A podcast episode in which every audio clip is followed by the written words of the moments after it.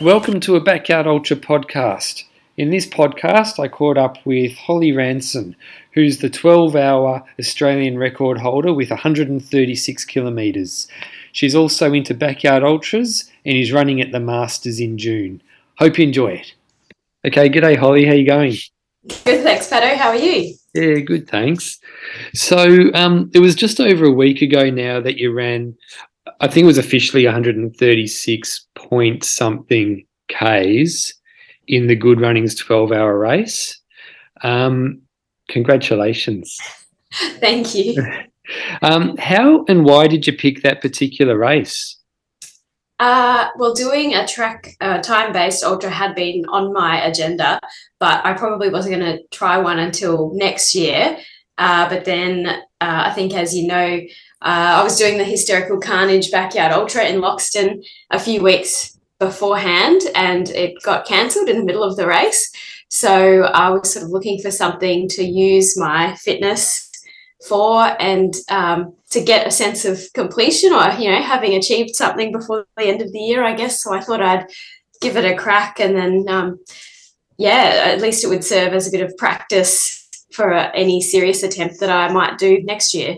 Yeah, and was it close? Do you, you obviously live in Adelaide? Do you live near that track? No, so I actually live in a town called Renmark, which is up on the Murray River um, at the border of Victoria and South Australia. So we're three hours away from Adelaide. Ah, so you live pretty close to where the hysterical carnage was. Yes, exactly. Yes, you could call yeah. that a home race for me. Yeah. yeah. And so 136 k's that beats well that breaks the Australian record in a 12 hour timed race. Was that the was it the plan to aim for the Australian record from the moment you entered? Uh, no, it wasn't necessarily a plan to beat it at that event. I did have my eye on trying trying for it at some point, but I didn't think my first attempt at a time based ultra and also on a uh, road essentially a road course as opposed to a track course, I didn't think it would be viable. So I guess my plan going into it was to uh, look at sitting on or around that record pace and seeing how many hours I could hold that for. So I sort of knew how much I had to improve for next time, but it sort of went better than planned. um, it was a pretty um, tough. I mean, it was hard, harder than I thought because of because it was like on the path and it was there was it was pretty cambered, and also leading up to the um, bridges, there were there were like just some short and sharp hills. So you and as well as that, it was thirty degrees when it started. Yes, yeah, it, it definitely wasn't uh, as straightforward as maybe a track ultra um, and i also found that the amount of people out on the course not participating in the race especially that first evening was um, that was another challenge getting around all of them and their remote control cars and their dogs and their bikes and all that sort of stuff. But uh, it just added an, an, extra interesting element to it didn't it? Yeah yeah. I forgot about the i forgot all about that remote controlled car. Whenever i was going past i was really worried that they were going to like just go forward and yeah over. exactly. I was thinking the same thing. Yeah. and so that full the full sun was like two and a half hours into the race. Did that affect your strategy? Not terribly. I actually do quite well in the heat. And that first day in the Loxton Backyard Ultra was like that all day long. Um, so I just have a strategy of using pantyhose and putting ice blocks in there, and then I'll just tuck that into my sports bra. And I find that cools me down really well. So I just use that for those first couple of hours, and then it cooled off. Yeah, yeah, cool. The um, and nutrition wise, how many days leading up to the race did you start preparing yourself? Uh, probably about 48 hours. That's my, my usual sort of carbo load period. Yeah. Yeah. So is it, were you just like, would you say a carb load? Like, um, like what type of things were you eating and stuff like that? Uh, I mostly try to stick to really simple food like rice and tuna, which is pretty boring. Um, but I'll eat white bread, uh, pasta, um, anything with not much fiber in it. So I was trying to just yeah, no fruit, no vegetables, no whole grains. And being a dietitian, that's really hard for me because I, I think it's really unhealthy. But I try to think of it as in it's sports nutrition, and this is just what you have to do to get the best result at the race because you don't want to be stopping the Portaloo too often in a race like that. yeah, yeah. Well, I saw according to Strava, you were moving for 11 hours and 57 minutes and 30 seconds, I think. So you obviously didn't have to stop much. No, I stopped twice to use the loo, and once when we turned around, when we changed direction, I just stopped and um, put my earpods in, and um, yeah. yeah. occasionally I had to stop to pick up a drink bottle or something like that. But no, I tried to keep moving the whole time, really. Yeah. And did you drive down that morning or did you stay in town overnight? Uh, we drove down the Friday night before and slept. Um, I'm lucky enough that my in laws have a place in Adelaide. So uh, we slept there and then just had a really quiet day all day Saturday. But it's quite unusual starting at 6 p.m., isn't it? You don't really know what you should do during the yeah. day. yeah. Yeah, I struggled with that. I didn't know really know what I should be eating and stuff like that. So I had like a brunch and then I didn't really eat much else. So I was a bit hungry at the start. So, yeah, it's not a good way to start.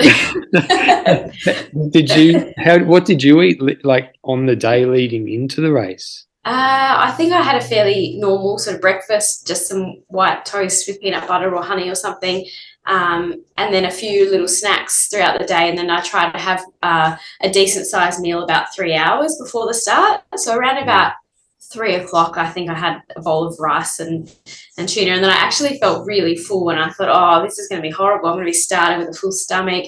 But I think nerves overtake you and you've got so much else to think about that it wasn't even on my mind when we started the race. Yeah, I was going to ask that. Like, so was the aim to be feeling full?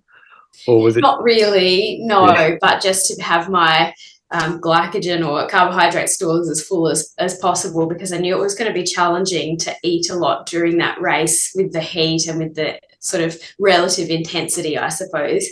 Um, yeah. So yeah, I was trying to go in fully, fully stocked. Yeah.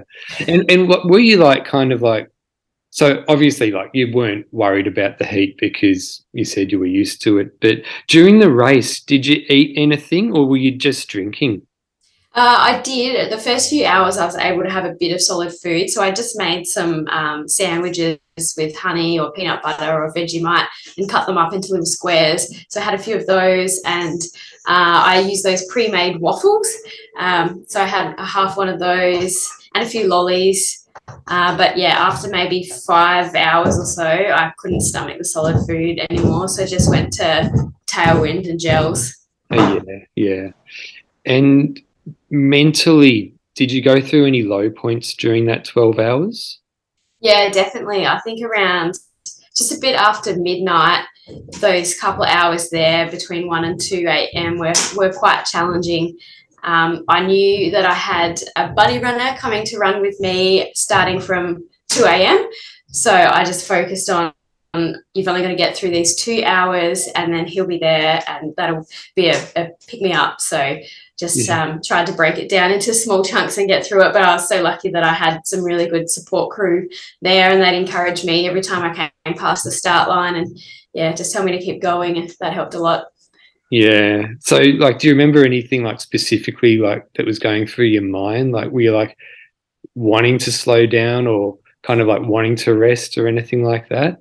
Yeah, wanting to stop, um, I started to get a cramp in my right calf, and I stopped a couple of times just to stretch that out. But I was thinking, oh gosh, if this properly cramps, you know, I could be out. I could, you know, this could be the end of my race, and you know, we're six hours in. What a shame, you know. And you do get bogged down in those negative thoughts um, and the pain, but um, thankfully, I've managed to just run through it, and uh, yeah, it didn't it didn't get any worse during the race.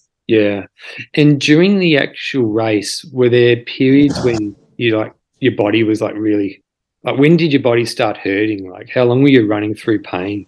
Uh, probably got about six hours in where it was it was pretty okay, um, feeling pretty all right, and then yeah, started to um, just yeah, not injury uh, pain or anything, but just the pain of um, not stopping and, and yeah, yeah, going at that intensity for such a long time. Like muscle fatigue, kind of. yeah, definitely. Um, yeah. yeah. And so you broke the Australian record. by by running that 136 k's. Yeah. Previous record is listed as 133, but I'm still not sure. Like due to a technical technicality, it might not be officially recognised. Is that? Have you got further news on? That? well, I'm hoping it will be. I rang up uh, the person that's in charge of records at Aura. Um, and I spoke to her, and she said that the issue with the three people of the same gender had come up in a race in June or July, which I eventually determined was that um, invitational track championships, the 24 hour race in Canberra, where, funnily enough, the lady that holds the record that I have broken potentially, she was going for a 24 hour record, but then they informed her that she wouldn't be eligible because there weren't three women in the race. And so she ended up pulling out. It was a bit of a controversy. Um, so apparently they, Aura then um, brought up that that rule with um, the IAU that oversees um, the world records, and they've apparently gotten rid of the rule now. So even though it's still on the Aura website, it isn't a rule that they follow anymore. Um, so it sounds like it should all be ratified. Just got to get all the official paperwork in and wait for Aura to approve it.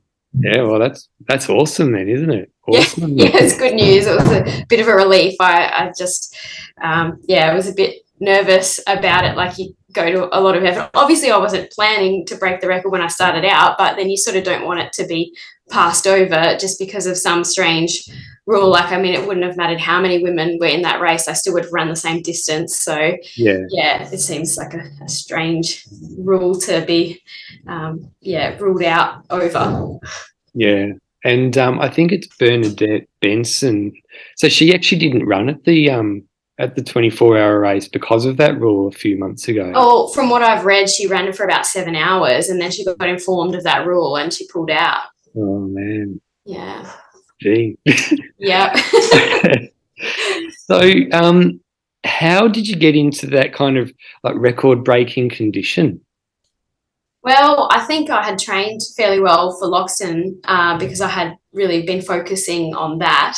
And then, of course, that day, well, over those 30 hours, uh, we ran 200 Ks. So I guess that was, you know, it was a bit of a confidence boost that I could do that sort of distance.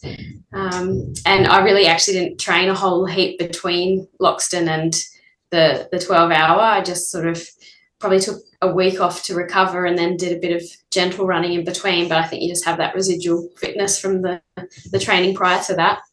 Yeah, yeah. Um, so I guess most of your training was leading up to the backyard ultra then, and well, what type of um, long runs were you doing to prepare for that? Um, I don't do anything crazy. I've got quite a lot of things on my plate, so time is an issue for me. So I think the longest um, training run I did in the backyard ultra format was I did five laps on the course or one of the courses. I went over to Loxton several times before the race, but every time I did a recce, they would then change the course because the floodwaters kept coming up and up. so on one of the variations of the course, I think I did five laps, and I didn't probably quite wait for the entire hour to pass, but just sat down for five minutes or so um, in between laps. Um, so yeah, 35 Ks, that was probably my longest training run. Right, okay. And um, how, by the way, have you how have you pulled up from the twelve hour race? Strangely, probably worse than I have for, from any other event. Actually, I've I think I've pulled a bit of well that calf I told you that I um, felt like I was cramping in. That's not been the same since, and I think I've got an infection in one of my toes. So Oh, I haven't actually been able to to run since that race, which is what about eight days now, and that's probably the longest I've been without running in a really long time. So wow. Okay. Have you seen anyone about it, or no, I'm pretty hopeless like that. There's also not that many services out here, like where we live. It's yeah, um, not not great access to medical services at the best of times, but now half the roads are cut off because of the floods and Oh, um, you know just work and, and whatever. I tend to be of the opinion that it'll sort itself out in in due course. I probably should do though.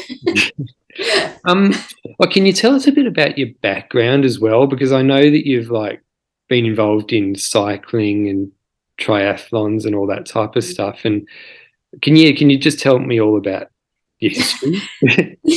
yeah, well, actually, I grew up sailing, so that was my first sport, and I still do sail um, a little bit. Um, I probably didn't get into endurance sports until I was about 18 or 19. And I had a partner at that time who was into ultra running, funnily enough. Um, so I got into running, but not really ultra running, um, just, you know, yeah, 10K fun runs and that sort of thing. Um, and from there, I uh, had some neighbors that were into triathlon. So they convinced me to, to start doing a few tries. So I got into that and really, really loved that and ended up a few years later, um, got my pro license and raced a couple of seasons as a pro doing the Ironman 70.3 distance races um, and went overseas to do an ITU long course world in the States. Um, but then I got injured. I had quite a few stress fractures while I was doing that and um, found that fairly frustrating. So I ended up um, switching to cycling. I probably did four or five years um, racing in the National Road Series and some, some of the state um, competitions in SA and Queensland. Um, and then moved up to Darwin and kind of just dabbled in a bit of everything and not really doing anything seriously um, until I found a couple of trail races in Alice Springs, which I travelled down to do over the last few years and, and really loved that. Um, and then moved to South Australia at the end of last year and just thought, oh, I better get into doing something. What what can I do? And um, in Adelaide, obviously, there's a lot of great trails, and I stumbled across Sean Kaesler's series and entered a couple of his events, and it, you know, you kind of get hooked from there. And yeah, now back into ultra running full time, I guess. And when you were doing triathlon, was the running leg your best, or not really. Yes, I would say um, probably was, and that, that's probably why I got so frustrated with the injuries um, because it, it, would take me so long to get back to where I was in running um, after that time off. So, and yeah, because I wasn't as strong on the other legs, you know, to have my best best leg, um, yeah, um, not going so well because of the injuries. I just thought, oh, you know, triathlon's a thing that people can do at all ages. I'll, I'll, give it a miss for now, and I might get back into it when I'm a bit older. Um, but yeah. just never, never eventuated. And you mentioned stress fractures. Would have those been caused by running, like when you were training for triathlons? Um, yeah, I'd say it's probably a combination of running and suboptimal nutrition and um, at the time, I was studying full time and I was also working three jobs, but they were all jobs uh, where I was like fitness instructing. So I was jumping around and running around a lot and I was commuting by bike. So basically, I was pretty much active all day except when I was sitting in a lecture and not eating enough, not taking care of myself well enough. So, yeah, a bit of combination. Yeah. Um, Another question about the 12 hour race. Yeah. Did you actually set yourself a target? Like, or did you just want to see how far you could go? I wanted to see how far I could go or how long I could maintain the pace. So initially, my plan was to start off at about five minute 20 pace, which was just ahead of the record pace. But I did a couple of laps to start off at about 510. And I thought, oh, this feels all right. I'll just maintain this and I'll get a bit of a buffer ahead of the the record pace, and you know that will help me out if I need to stop to go to the loo or anything.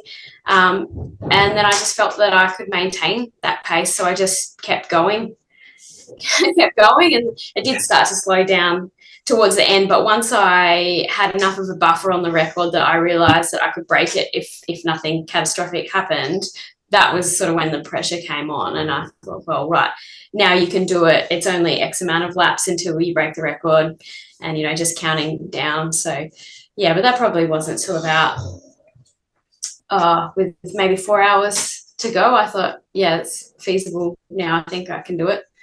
Yeah yeah. I think you lapped me about 20 times.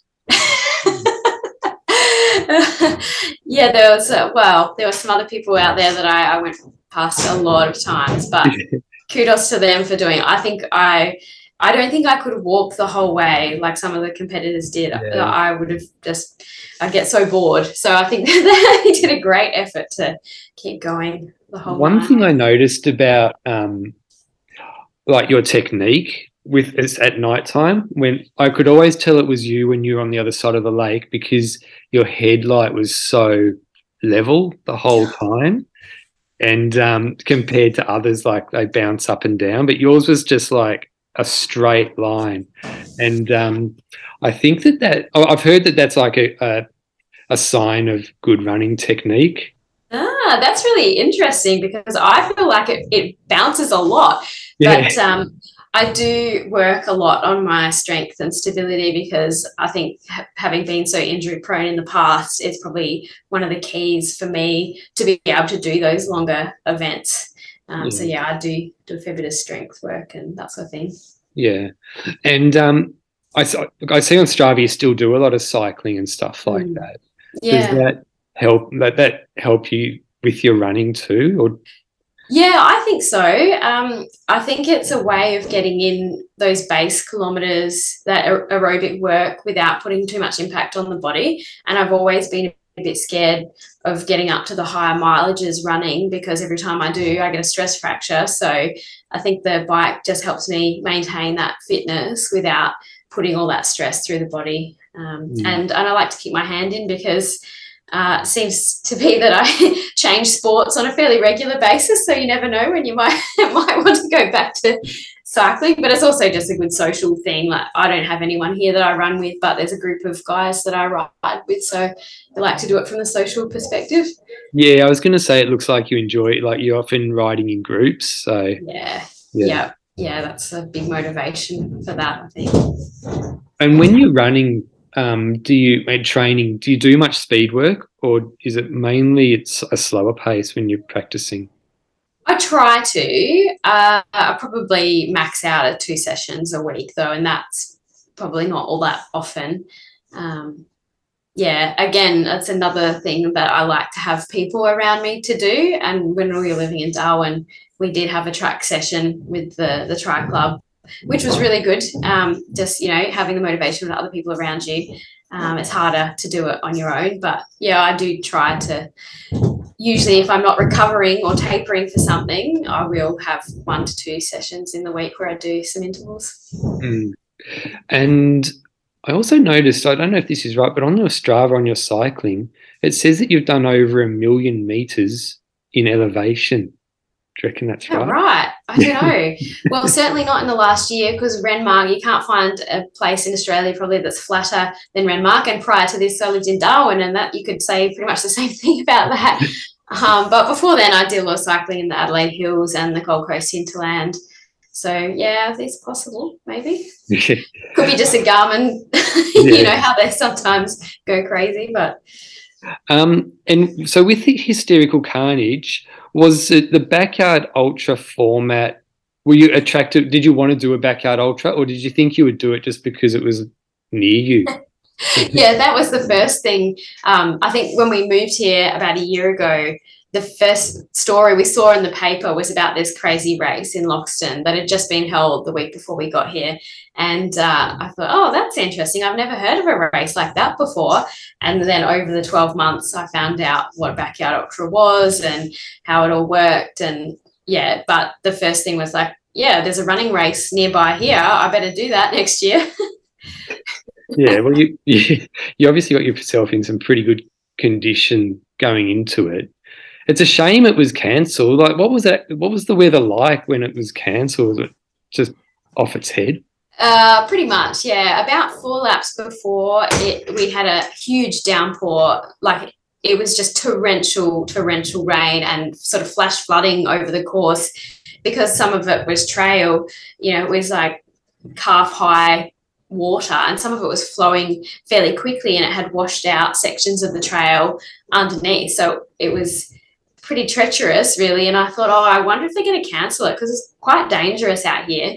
But we mm. got back to the start line and um, they were like, no, nah, it's a, it's a trail race. You just run, you know, no matter what. And so that was kind of the mindset that I adopted. And it was like, right, well, we don't need to think about cancelling anymore. We just got to keep going no matter what the conditions were. And then actually dried up and it was fine for a couple of laps. And then I suppose, well, it was probably lap 30 where um, the next thunderstorm rolled through and there was so much lightning. It was pretty impressive, really. Um, mm. I wasn't scared that it was going to strike me because obviously there's lots of trees and um, other taller structures around than me. So I just thought it was a cool spectacle, but um, I can understand how it would have scared other people. And then once after we finished that lap, they told us, oh, we're going to wait for an hour and see what happens, and we might send you out again. And I was sort of in the tent, and then the wind started. And I was lucky that we had probably a dozen people that had come over to watch, and all of them are holding a corner. We had two um, three meter gazebos there,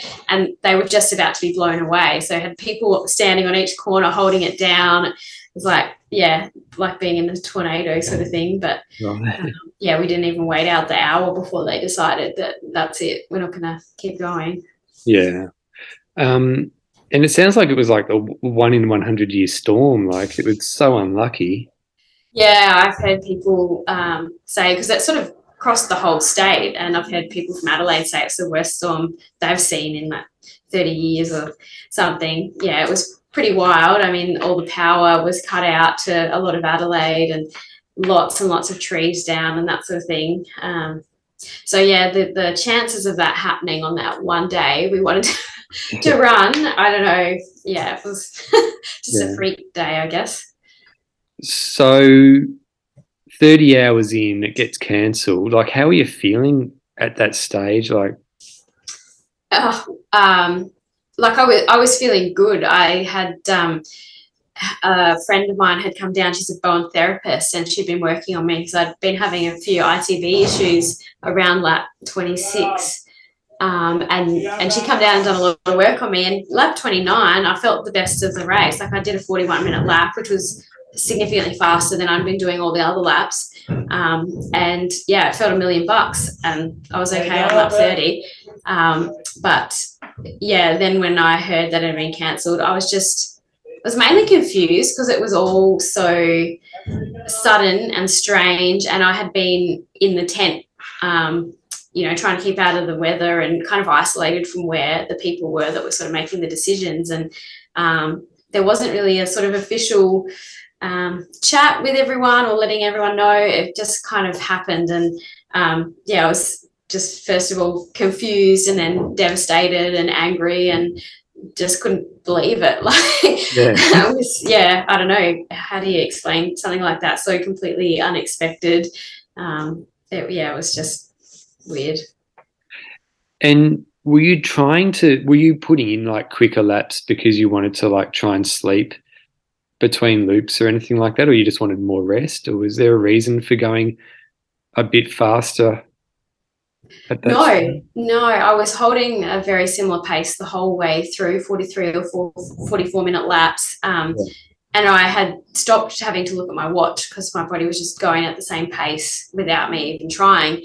And then it was just, it just so happened that I felt so good on that lap 29 that I went faster um, yeah, and I wasn't looking at my watch to know what pace I was doing.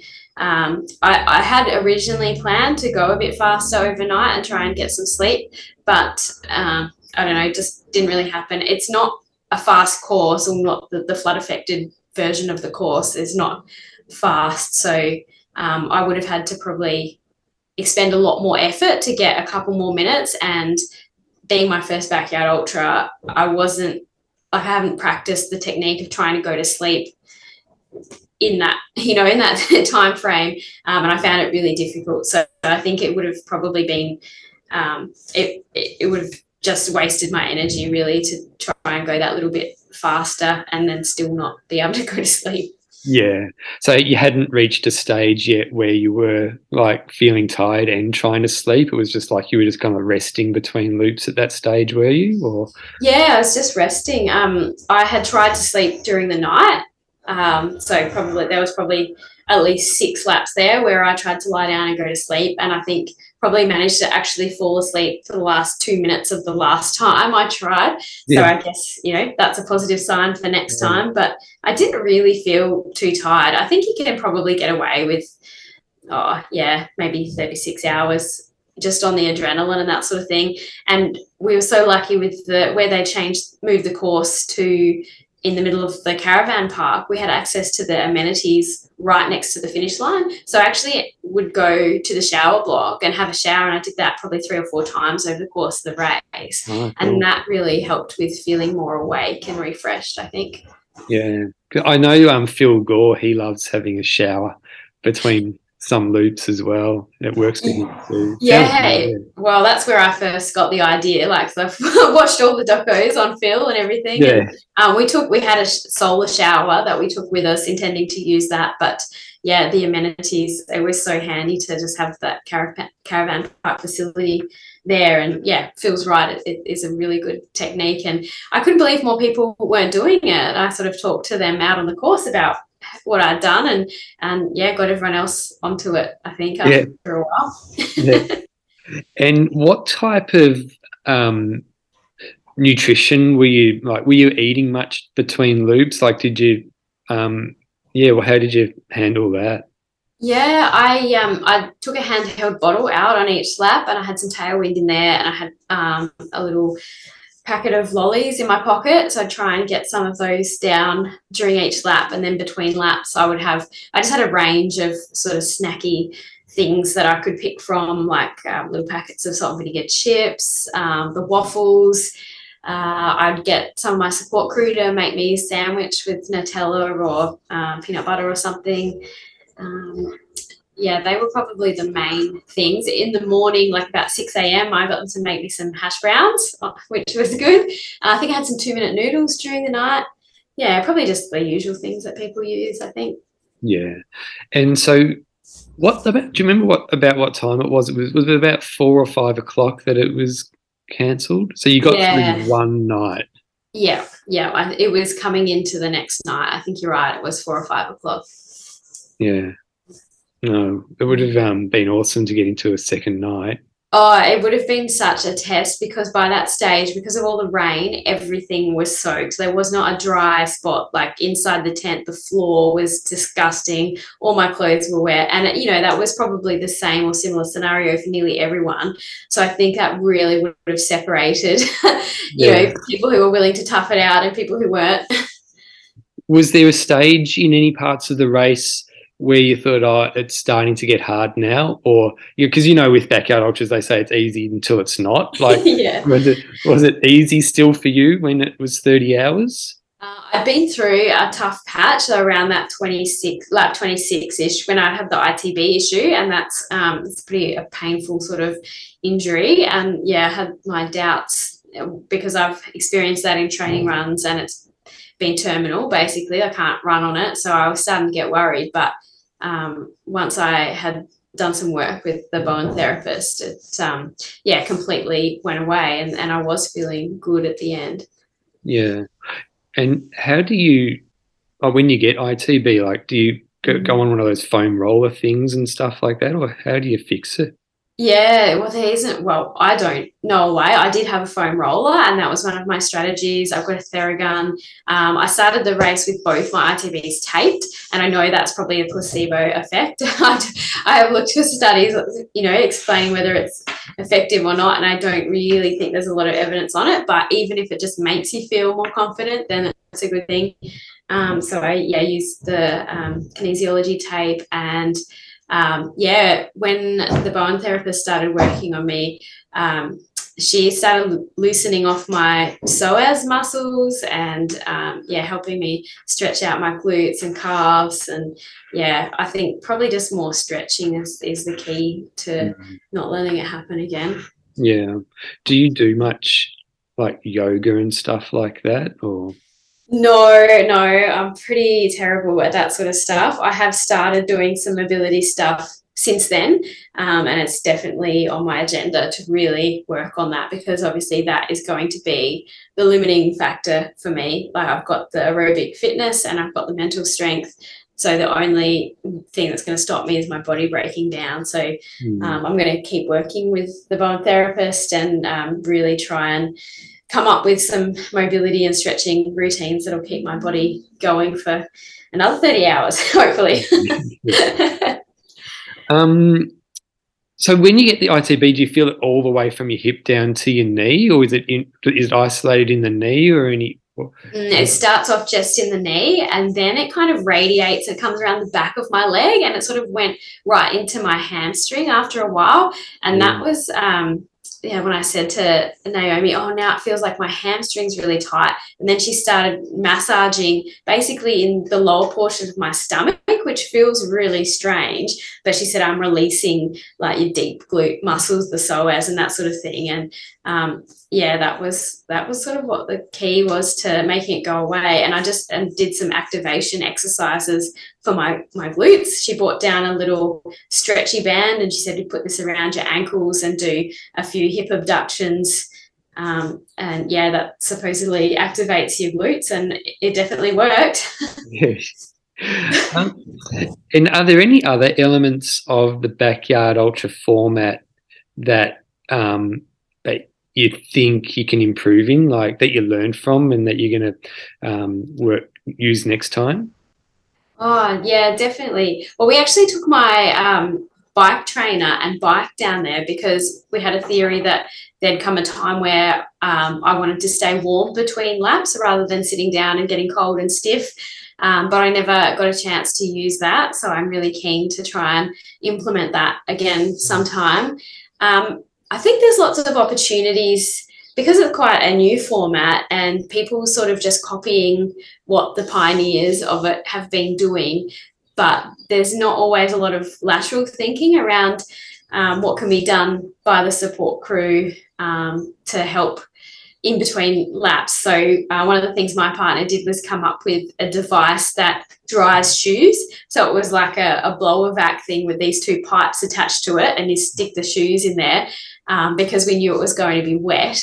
Um, so, yeah, definitely things like that that are going to help. Um, with your gear. I mean, again, being in the caravan park, they were able to do loads of washing for me. But, you know, if we were going to a place where that wasn't possible, I'd definitely have to bring more clothing um, because that turned over a lot quicker than I was expecting.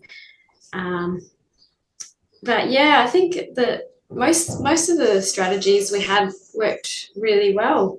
Um, I think it is a lot easier in a backyard ultra with your fueling and that sort of thing than say in the 12 hour because you're just at such a lower intensity and you've got that time to stop and regroup and talk to your support crew and tell them what you need. Whereas in the 12 hour there's there's no stopping. It's hard to communicate with with your crew and yeah a lot more challenges i think. Yeah, I remember in one of the um, stages of the twelve-hour race, I think you must have missed a missed must have missed a drink. So, so one of your crew was chasing you to get get it to you. yes he did he yeah it probably takes me for 800 meters and i'm Yeah. you're crazy like it's only a two and a half k lap if i miss a bottle it doesn't matter i'll come back and get it next lap yeah, but yeah they, they take it very seriously my support crew very good at what they do yeah. Uh, how many pairs of shoes did you take to hysterical carnage? I took six pairs of shoes, but realistically, two of them were like emergency pairs. They had well past their best running days, but I just took them because I thought even a worn out pair of shoes is going to be better than a so- sopping wet pair of shoes if it comes to that. But I ended up not using. I think I mainly used two pairs and maybe put a third pair on for one lap or so. But um, yeah, but by the time it got that wet, it wouldn't have mattered which shoes you wore because they were going to be soaking wet five minutes after you left the tent anyway. So um, yeah, yeah, that was that was my shoe strategy. It would be more of something just to do between loops. I think changing shoes just for something to do. Yeah, definitely, and it, it does feel a bit different, and yet yeah, just distracts you for a minute. Um, Mm. So yeah, I was changing shoes just between those two pairs a few times, and changing clothes, and um, yeah, there was probably more to do when it was hot on that first day because we get out the the mister bottle and the fan and take my shoes off, make sure my feet got dry, and all those sorts of things. Mm. Um, whereas after it started raining, it was more just huddle down and try to stay warm and dry. And yeah, I was actually thinking about that um, drying shoe thing you mentioned before, and um, I was thinking like maybe a good idea is like you know those hand warmers you can buy, yes, like yep. buy a whole like buy a few of those, and put them in your spare pair of wet shoes. shoes to dry them out between loops. Yeah, that's not a bad idea. Mm. Um, what had been suggested to us before the race from a friend of ours who used to be in the military, he said put them in the footwell of your car and turn the heater on full blast, Mm. um, which would be effective if your car was close to your tent, but otherwise maybe not so much. So, um, did you have? I think I saw a photo of your setup. Did you actually have a caravan set up? No, we didn't have a caravan. We had two of the three by three gazebos, one which had walls all the way around it, um, and we were positioned perfectly right next to the finish line. Yeah. Um, the um, and with that, that bike exercise bike thing is a good idea. yeah, yeah. It was a shame I never really got to use it, but I think by the time I needed it was the time that I also needed the massages and the body work doing. So we sort of never, never really got to it. But I think for someone that's used to doing that kind of thing, it's a good strategy. Maybe it's probably not something you'd start if you had never ridden a bike before, but yeah, I think for me it would probably work all right. Yeah, because the um, hardest parts of a backyard ultra, I think, is getting up again after the rest because you're feeling all stiff and Yeah. like you get cold and stuff like that. And when you watch footballers, they'll like when they come off the ground, they'll that's exactly what they do. They'll just like sit on their exercise bike and just keep keep their legs moving. Yeah, that's exactly what I thought. And we were lucky with the weather. I never actually really got cold, but having watched some of those documentaries, um, say from the Western Australian races, um, I think, yeah, that would be a real issue for me. I don't like the cold. I do well in the heat, but not in the cold. So uh, definitely, if if that had been um, a threat of sitting down and getting cold, I think the bike would have really come in handy then. Yeah. The and I see that you've um you've signed up for the Masters in June. yes, sucker for punishment. Uh, yeah, um, one of the other um, five people that were left at Loxton, um, Johan Bota, uh, that was what he was trying to qualify for. And I actually didn't know existed before I spoke to him about it. And he said, Oh, you should get an entry. So kind of got my arm twisted. And I just, yeah, I think it'll be an amazing opportunity to run against some of the best people in Australia and, and maybe the world. And Yeah. yeah, if you can't find your limits doing something like that with those kind of people, where can you? Yeah, yeah, yeah. That would be awesome. Do you think Yeah. you'll take your ex- your exercise bike with you? Probably not. We I think what we're going to do is hire a camper van and drive over there, which is like it's a probably a two and a half day drive, so it's a fair Yeah. commitment. But you know, we don't like to do these things in halves. Yeah, that's awesome. Um, because yeah, this field is so good. Like you'll be up against like that Harvey Lewis, all the, all the best um, backyard ultras in Australia are going to go. So yeah, you'll definitely be able to find how far you actually can go. Yeah, yeah. I really hope that I have a good um, first 30 laps like I did in Loxton because, yeah, it'll be, be frustrating if I encounter some trouble earlier. I, I was saying to my partner, I can't imagine being in a backyard ultra where nobody drops out in the first 24 hours. Yeah, yeah. um, have you watched the documentary about Dead Cow Gully and the seen footage of the course? It looks so good. yeah, yeah. I've watched it twice actually. Yeah. um, I'm excited to see the night and day loop. I, obviously, Loxton only has the one, so I haven't done one with a, a day loop and a night loop yet. So I'm excited to see what that looks like and what sort of difference it makes to the mindset as well. Yeah, yeah, I was wondering about that. It's going to be good. I hope I get. I've got a backyard ultra in Feb, so I really want to qualify for it. Yeah, which, Yeah. one's that in February? Um, there's one called um, MVP, um, Maribyrnong Valley, Valley Park. I think it stands for. Yeah, It's um, it's a pretty hard one though because um, it's in the middle of summer yeah, and it's also got a lot of elevation. It's like 160 meters every loop. So, wow, yeah, um, far out. but my best is 22, so I, I, I'm I know I can do better than that. Yeah, yeah, you'll I get might there. take an I might take an exercise bike and yeah, do it. you probably won't need it. It won't be very cold in February. But it's Um, Victoria, so maybe. Do you have any other um, backyard ultras lined up before the Masters? Not before the Masters. No, I've got a couple of other events lined up, and then I think I'll probably do Loxton again because I have yeah. to. It's my home race, yeah, yeah. and because I've got a free entry now after what happened this year. Yeah. Well, what else? Uh, what else do you have lined up? Uh, so in March, I'm going out to Tassie to do a race called Gone Nuts, which is a 100k trail race, point to point. Um, and then in April, we're going to the US. I'm going to do the Boston Marathon. Yeah. Um, so that's the first half of the year. But yeah, before um, before the Masters, I was hoping to squeeze a 24 hour track race in there somewhere, but they're all around about the same time as the Masters, so it's not going to work out. I don't think. Yeah, and the one in Coburg is in April when the when you're going to the Boston Marathon is on. Yeah, yeah. so that's all right. I'll leave it for 2024. Yeah. the, um, have you done many marathons? Um, no, I think Boston will be number five or six. Yeah, not not oh. huge numbers. Yeah, but you've broken three hours, haven't you? You've... Yes, I just managed to do that in the Adelaide Marathon earlier this year. Hmm. Are you are you approaching Boston as something you want to like have like a do a PB or anything like that, or is it more of an experience kind of? uh, a bit of both. I'm not putting any pressure on myself to do a PB because I think the course will be very crowded. Yeah. Um, but also, I think if you're going to do it, that would be a good place to do it because it's a net downhill race and the the crowds will just be amazing. I think. Um, but yeah, I'm just trying to go there with not too much expectation and, just enjoy the whole experience rather than um, you know not being able to enjoy it because I'm in so much pain. yeah, yeah. Did you have to? Um, were you lucky to get into that race? Like, I hear it's pretty hard to get into the Boston Marathon. Um, well, I think if you run a qualifying time, so for women in my age group, I think the qualifying time is three and a half hours.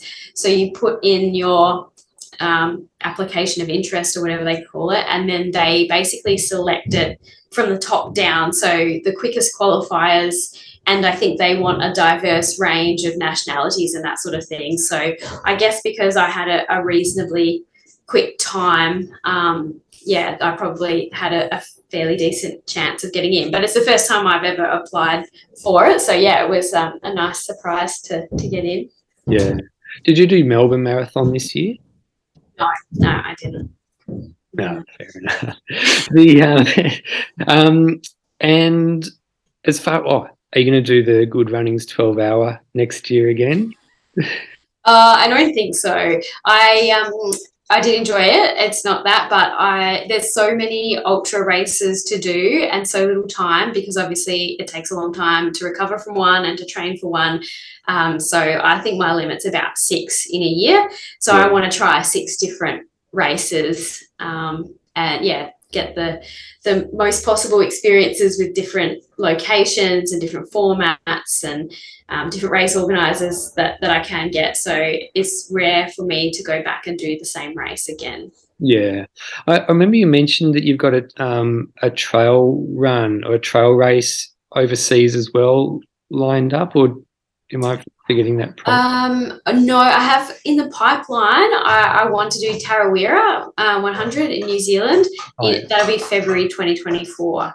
So um, okay. yeah, yeah. Um, just the one in Tassie this year, and then I think I'll do the 100k national champs, um, which is in Canberra this year, uh, and then I'd like to have a go at the Blackall 100 in Queensland as well.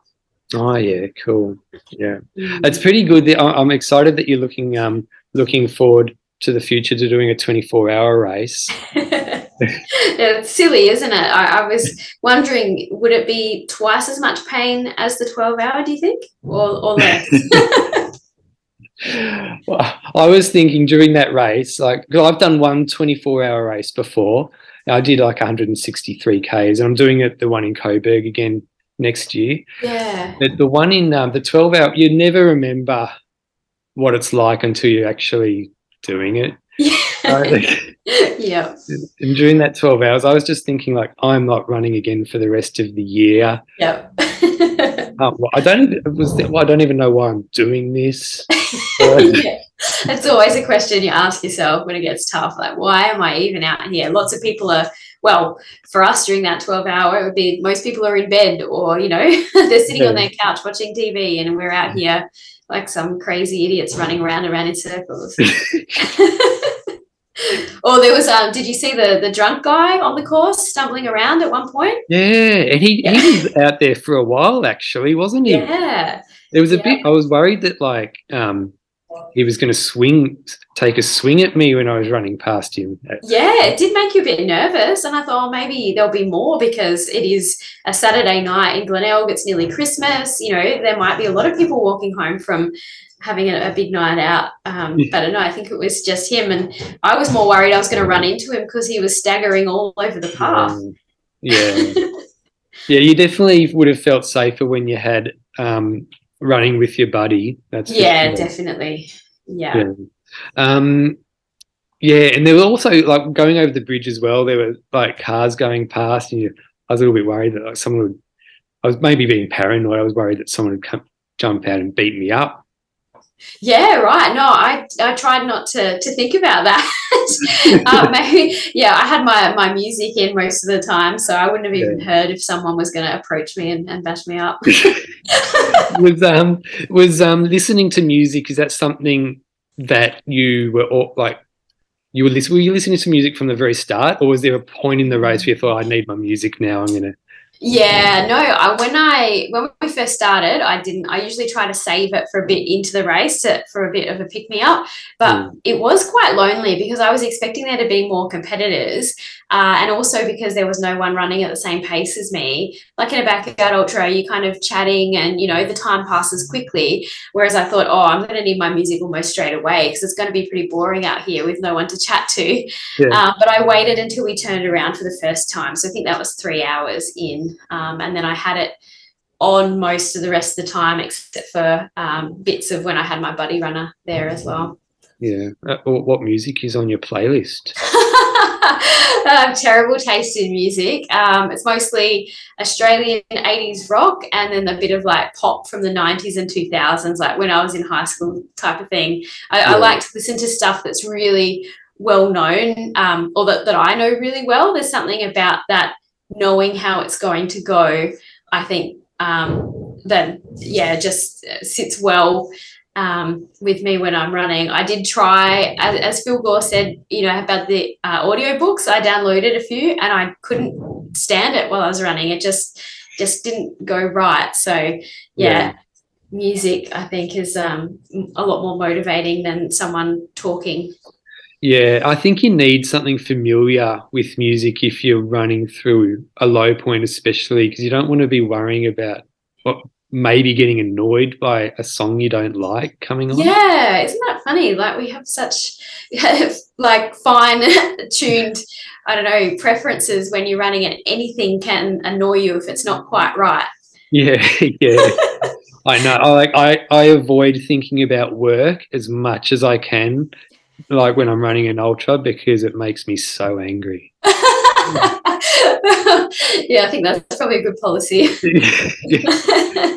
Um, so, do you consider yourself to be like, or actually, do you like enjoy the mental side of the ultra running and getting through the mental fight and the low points and stuff like that? Do you like look forward to that? Yeah, I, I do enjoy it. I don't know if I, I would say I look forward to it. I think there's still that element of fear. And I'd say the thing that I'm most nervous about going into a race is the pain. And I don't know why, because all my previous experiences that I can get through the pain and that things will be fine. But I think you do still get nervous about it just because you don't know what will be the nature of the pain. Is it sort of an injury pain? Is it a sharp pain? Is it just an aching and you know, when will it set in and how how hard will it be but i think that's the that's the challenge of ultras isn't it that's yeah. what you you go and do it for yeah i had um different pain this was the first time i usually like get like muscle aches and pains but this one i was getting them in my like knee joints and ankle joints and i'm not sure why it was yeah, I don't know. Perhaps it was the the surface. I did find my knees were a bit painful. That's not super unusual, but it was a, an interesting surface. I don't think I've ever done a run on pavers before. Yeah, you needed to when it got dark, you needed to be careful because there were some lumpy spots. Yeah, definitely. Yeah, you could suddenly put your foot in a bit of a hole or running down that ramp off the bridge. It wasn't a straight gradient. It kind of had um, steeper bits and flatter bits. And so, because you don't have very good depth perception when you got the head torch on, yeah. quite often I would sort of misstep and nearly trip myself up on that when I was getting really tired. So, yeah, that was an, an extra challenge of that course, I think. Yeah. And was 12 hours not long enough for you to have like any like like mild hallucinations or anything? Never like had that? hallucinations yet. That's um, something I'm looking forward to in the Masters Backyard Ultra. Yeah. yeah. Oh, I don't know if I'm looking forward to it because some people get nice ones and some people get scary ones. So, um, yeah. but yeah, it'll be an experience that I've I've never had that yet. Have you? Yeah.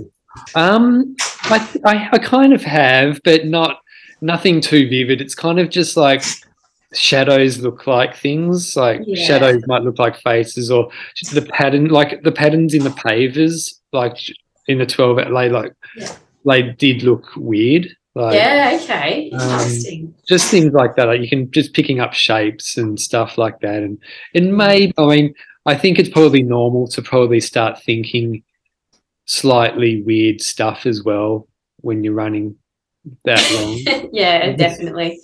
So but yeah.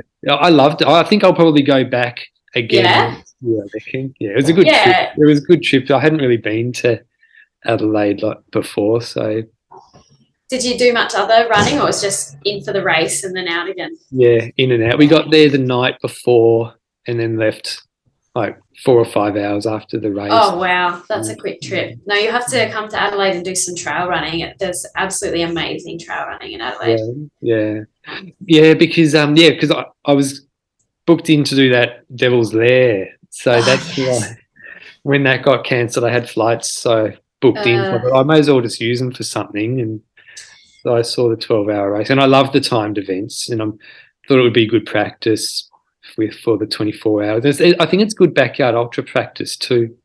Yeah, yeah, I hope so. I think it's a good time efficient way of getting your body to that stage where you're really dealing with the hurt because it is hard to find that in it. I mean, training for a backyard ultra you, you don't have 30 hours to go and practice. Well, I don't anyway. Maybe you do if you're a professional runner or something. But mm-hmm. um, yeah, so it's hard to simulate that pain and ha- make a strategy for how you would get through it. Um, so yeah, I think you're right. Doing the time-based ultras gets you there a lot quicker. Um, yeah, so that's that's a good one. And yeah, I'll look forward to to doing the 24 hour one day. Yeah, yeah. um, so you you don't. It sounds like you're like you're you want to try everything as far as ultra running goes. You don't, at this point in time, you don't have a particular direction that you're looking at going. Like, no, I think, well, I'm fairly new to ultra running, I suppose, um, in the scheme of things, and I haven't tried everything. So I just want to try all the formats and see what appeals the most. I mean, I do, I really love my trail running, but also here in Renmark, it's not that practical because we've got no hills, we've got no trails, we've got yeah, zero elevation. Um, at the moment, we've barely got any sealed roads because of the floods. so um, I've got to sort of make the most of what I have to train with. And I suppose that lends itself more to a road marathon or a time based ultra. Um, than it does to trail at this stage, which is unfortunate. Um, but I will. I try and get down to Adelaide. We probably go on average once a month. Um, so yeah, I try and get down there and, and do some trail running. But yeah, who knows? Um, maybe we'll move to a location that's a bit more conducive to trail running in the future. um, did you? How did you pull up after that twelve-hour race? Like immediately after, and hours after, like. Um, I felt really sick. I think because my nutrition hadn't been going well for the last few hours, I just felt really nauseous.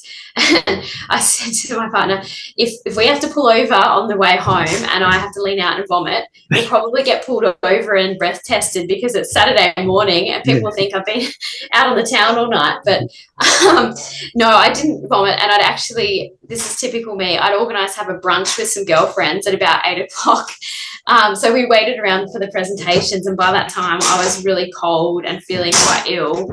Um, but we had we went home and just had a shower and um, went out for for breakfast, and then went home and and tried to sleep. But I was in quite a bit of pain from my legs, so I don't think I slept very well. I was Yeah. pretty restless, but probably better than having to get on a plane straight away. yeah, I, we probably should have stayed an extra night, I reckon. Maybe. oh well, that's something you've learnt for next time. yeah. And, and you mentioned that like your legs were like blown up like balloons. Yeah, the day, oh, probably Monday night. Yeah, just so swollen my feet and my legs. Yeah, I've never seen them like that. I guess it's just like a sort of inflammation response to the damage you've done to your muscles, I guess. Um, but yeah, that, that was interesting. It took a couple of days to go away. Yeah, but I, I think the good thing is like you, you actually like you really know 100% that you gave, you absolutely rinsed yourself. Like you couldn't have given any more when that kind of stuff happens, I guess. Yeah, that's right. No, um, I was happy with the effort. I could see the improvements could certainly be with the nutrition strategy because I really had no idea what I was doing there, never having practiced anything like that before. And um, I could have been quicker through the aid station. I think I probably, yeah, slowed down a little bit too much. Um, whereas I, I could have probably skipped you know, I ended up was changing my bottles out every lap or something, which I really probably didn't need to do in the end. So I think I could probably, I could, I could do it again, or I could certainly do it on a athletics track and go further.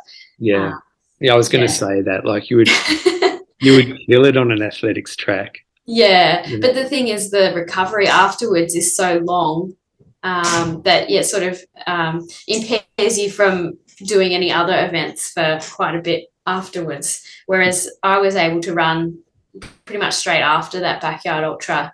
I didn't have any mm. issues at all. So, yeah, you've got to kind of plan out your season knowing which events are going to take the biggest toll on you, I suppose. Yeah.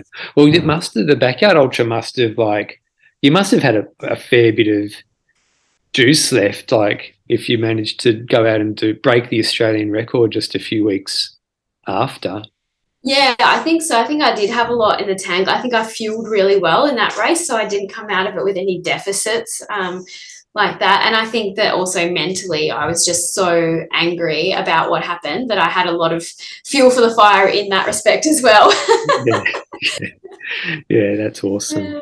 There, but the other thing I was thinking, like when you mentioned slowing down when you're getting drinks from the crew, like I think that's kind of a mental thing as well because I was always, whenever I was going past the aid station, I was using that as an excuse to have like stop and get a lolly or s- Yeah. slow down and stuff like that yeah. um, when I probably didn't really need to. So I wish, I, I kind of wish I got 100 Ks, but next time.